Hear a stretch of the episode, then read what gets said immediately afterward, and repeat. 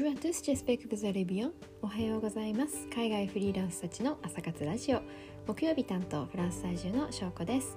このラジオではパリで活躍するサキと海外在住フリーランス女子たちが朝活ラジオをお届けします。本日木曜日は私翔子がフランス語や語学をテーマにお話ししていきます。はい、週の後半に入りましたが皆さんいかがお過ごしでしょうか？今日はね2回目私の担当2回目なんですけれども、えー、今日はまフランス語に限らず、えー、英語だったり他の外国語を勉強されてる方にも少し参考になるかなというお話語学に関するお話をしていきたいと思っています。えー、私自身は、まあフランス語圏に長期滞在した期間もう本当にトータルで合わせると、まあ、4年ちょっとぐらいなんですけれども初めてねあの長期滞在したのが学生の時でフランスに、まあ、10ヶ月ぐらい、長期で滞在していたんですけれどもその時にですねめちゃくちゃ実感したのがこうただ海外に住んでいるからといって外国語がフランス語がペラペラになるわけではないという事実です。まあそりゃそうだっていう話なんですけれども私こう高校時代にこうクラスメートが高校の、まあ、交換留学で英語圏の、まあ、高校に1年間行ってで帰ってきてやっぱりこう英語のレベルがね格段にこう上がってるっていうのを見てあやっぱりねみんな1年間ぐらい向こう海外で生活すればこんぐらいペラペラになるんだなっていうふうにあの勝手にね思い込んでたんです。でいざね自分がじゃあフランス語勉強してフランス語圏に住みますってなった時に1年間でこうペラペラになるってもうどれだけ大変なことかっていうのを身をもって、はい、あの体験しました。私自身ね、まあ、あの外国語大学に行って、まあ、ちゃんと日本でフランス語を勉強してきたつもりなのにいざこう実践の場になって日常生活で使うってなると本当にできなくって最初のね数ヶ月はもう自分のできなさ加減に落ち込みまくりもう絶望っていう感じだったんですけれどもその時のね周りにいた、まあ、日本人をはじめとしていろんな国籍非フランス語圏から来て、えー、フランス語を勉強している人たちの様子を見たりとか、まあ、その後、えーまあスイスで働いてる時とかにこう出会った人たちとかをいろいろ見てでやっぱりこう海外に行って外国語がすごく上達する人と、まあ、そこまで上達しない人結構2つに分かれるなっていうのを気づいたんですね。なので今日は、えー、こう海外に行って語学が上達する人の特徴4つ、えー、シェアしていこうかなと思います。まず1つ目、まあ、1つ目はもう必要性に迫られている。いや海外にいればねその語学を使う必要性に迫られるのは当たり前じゃんってあの思うかもしれないんですけれども人によってはまああのその現地の言葉が分からなくても結構生きていけるパターンっていうのもあってまあもちろん簡単な挨拶だったりとかこうなんでしょうレストランとかでお会計をするとか必要最低限なフレーズとかはあの自然とね身につくかなとは思うんですけれどもそれ以上のこう込み入った話とかをする場合って、まあ、必要性がなければしないですよね。例えばこう日本の組織とか社会とか、まあ、日本人のコミュニティとかに属していれば、まあ、あの知り合う話す相手は結構日本人が多かったりとか、まあ、例えば自分が英語が分かってて英語以外の国に行った場合で英語が話せれば、まあ、ある程度いろんな人と意思疎通も取れるので、まあ、別にその現地の言葉がなくても生きていけるとかいろいろまあパターンはあるんですけれどもこういうのがもう全くなくって本当にその国の人に囲まれていて必要性に迫られる。まあ、例えば子供とかそうですよね。現地の学校に入れられてもうそこの言葉がわからないと友達もできないしコミュニケーションも取れないし授業にもついていけないっていうもう語学を上達せざるを得ない状況になるのでこういう場合はもう必然的にこう上達していきます。はい、で2つ目がコミュニケーション欲が高い人ですね。まあ、コミュニケーション欲ってつまりこう誰かと関わりたい誰かと喋りたい自分の何かを伝えたいっていうこう欲が大きい人は漏れなくあの語学もね上達するなと思うんですけれども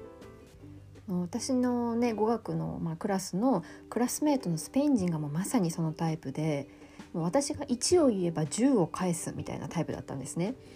まあ、例えばもうえ映画好きって質問をするとするじゃないですか。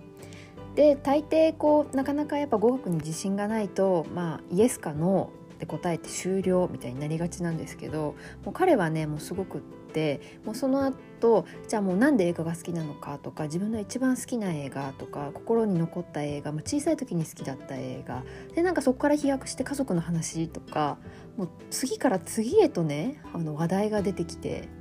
で語学がねうまくできないからもうついつい言いたいことがあってもぐっと飲み込んでしまって、まあ、ただイエスかノーを言うだけで終了ってあると思うんですけど、まあ、このコミュニケーション欲が高い人ってやっぱり伝えたいことがたくさんあるからこそその伝えたいことを伝えるために語学を勉強するってなるんですよね。で3つ目これはちょっと先ほどの2つ目にま通じる話でもあるんですけれども間違いをあの恐れない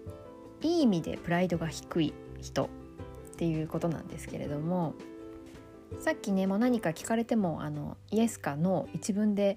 話が終了してしまうってね言ったんですけど、まあ、まさに私が最初それでなんか言いたいことはあるんだけれども頭の中でこうどう言うとかどの単語どの表現とか考えてるうちにいつの間にかもう話題は終わって次の話題に進んじゃっててついていけないみたいな。だから結局こうパッと出てくるもうイエス・ノーの回答で終了っていうねパターンになってたんですけどこれもねやっぱりこう自分がこう文法的な間違いとか発音とか単語とかを間違えてしまうことをすごく恐れていたなと思って、まあ、私ある程度自分でこう日本で勉強してきたっていう自負プライドもあったのでなんか間違えるとやっぱかっこ悪いっていうすごいブロックがあったんですね。でもやっぱりこう語学が上達する人を見てると本当間違いを恐れてないというかうとりあえず思いついたことをまず口に出して言ってみてそこでちょっとね監視が間違ってたとか複数形になってないとか言葉としてはなんか間違ってるねミスしてるところもあるかもしれないですけどコミュニケーションとしては相手にね自分の言いたいことが伝わればもう大成功なのでとにかく自分からこう発するそして間違いを恐れないっていう人はすごく語学の上達が早いと思っています。で最後、え、4つ目4つ目が自分の言葉で伝えられる人、うん。まあ、これどういうことかっていうと何かこう何か言いたいけどその単語がわからない。もうその単語を知らないっていう時にこういかに自分の言葉でこう伝えることができるかっていうことなんですね。まあ、例えばこうそれって一期一会の出会いだよねみたいなことが言いたい場合。でも一期一会って英語で何て言うの、まあ、フランス語で何て言うの？ってなるじゃないですか。こでまあね友達に「じゃあ一期一会って何て言うの?」って日本人の友達に聞いたりとか、まあ、辞書で調べたりとか、まあ、それもまあいいんですけどそこでじゃあ一期一会ってそもそもどういう意味だろうとかそのままあのその言葉ずばり一期一会じゃなくても他にも言える方法っていろいろあると思うんですね。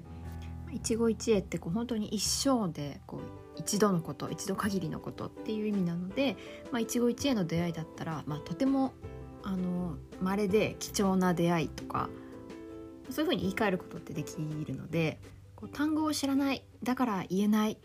じゃあもう話すのやめようってならずにこうどうにか自分の言葉知ってるボキャブラリーでこう伝えることができないかってできる人ってあのやっぱり話す、ね、内容も増えますしこう最初に言ったコミュニケーションの中でこう伝えたいことをこう自分の言葉で伝えるってことができるのですごく上達していくなと思います。はい、そういうわけで、えー、海外に行って語学が上達する人の特徴4つをご紹介いたしました。ただこれ今回海外に行ってっていうふうにま言ってますけど国内でこう外国語を勉強されてる方もの必要性にこうちょっと迫られてみるとかこうコミュニケーション力を高めるもう伝えたいことを増やしてみるとかもう間違いを恐れない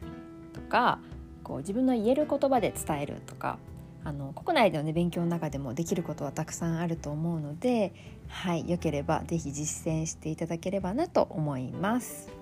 はいそれでは、えー、今日の配信はここまでとなります最後まで聞いてくださってありがとうございました私のフランス語のレッスンや企画など最新のお知らせは LINE 公式にて先行配信しております。よろしければお友達登録していただけると嬉しいです。質問や感想もお気軽に送ってください。明日はベトナムから七重さんがマインドヘルスについて配信するので楽しみにしていてください。では今日も素敵な一日をお過ごしください。Merci d'avoir écouté cet épisode. Je vous souhaite une belle journée et à bientôt.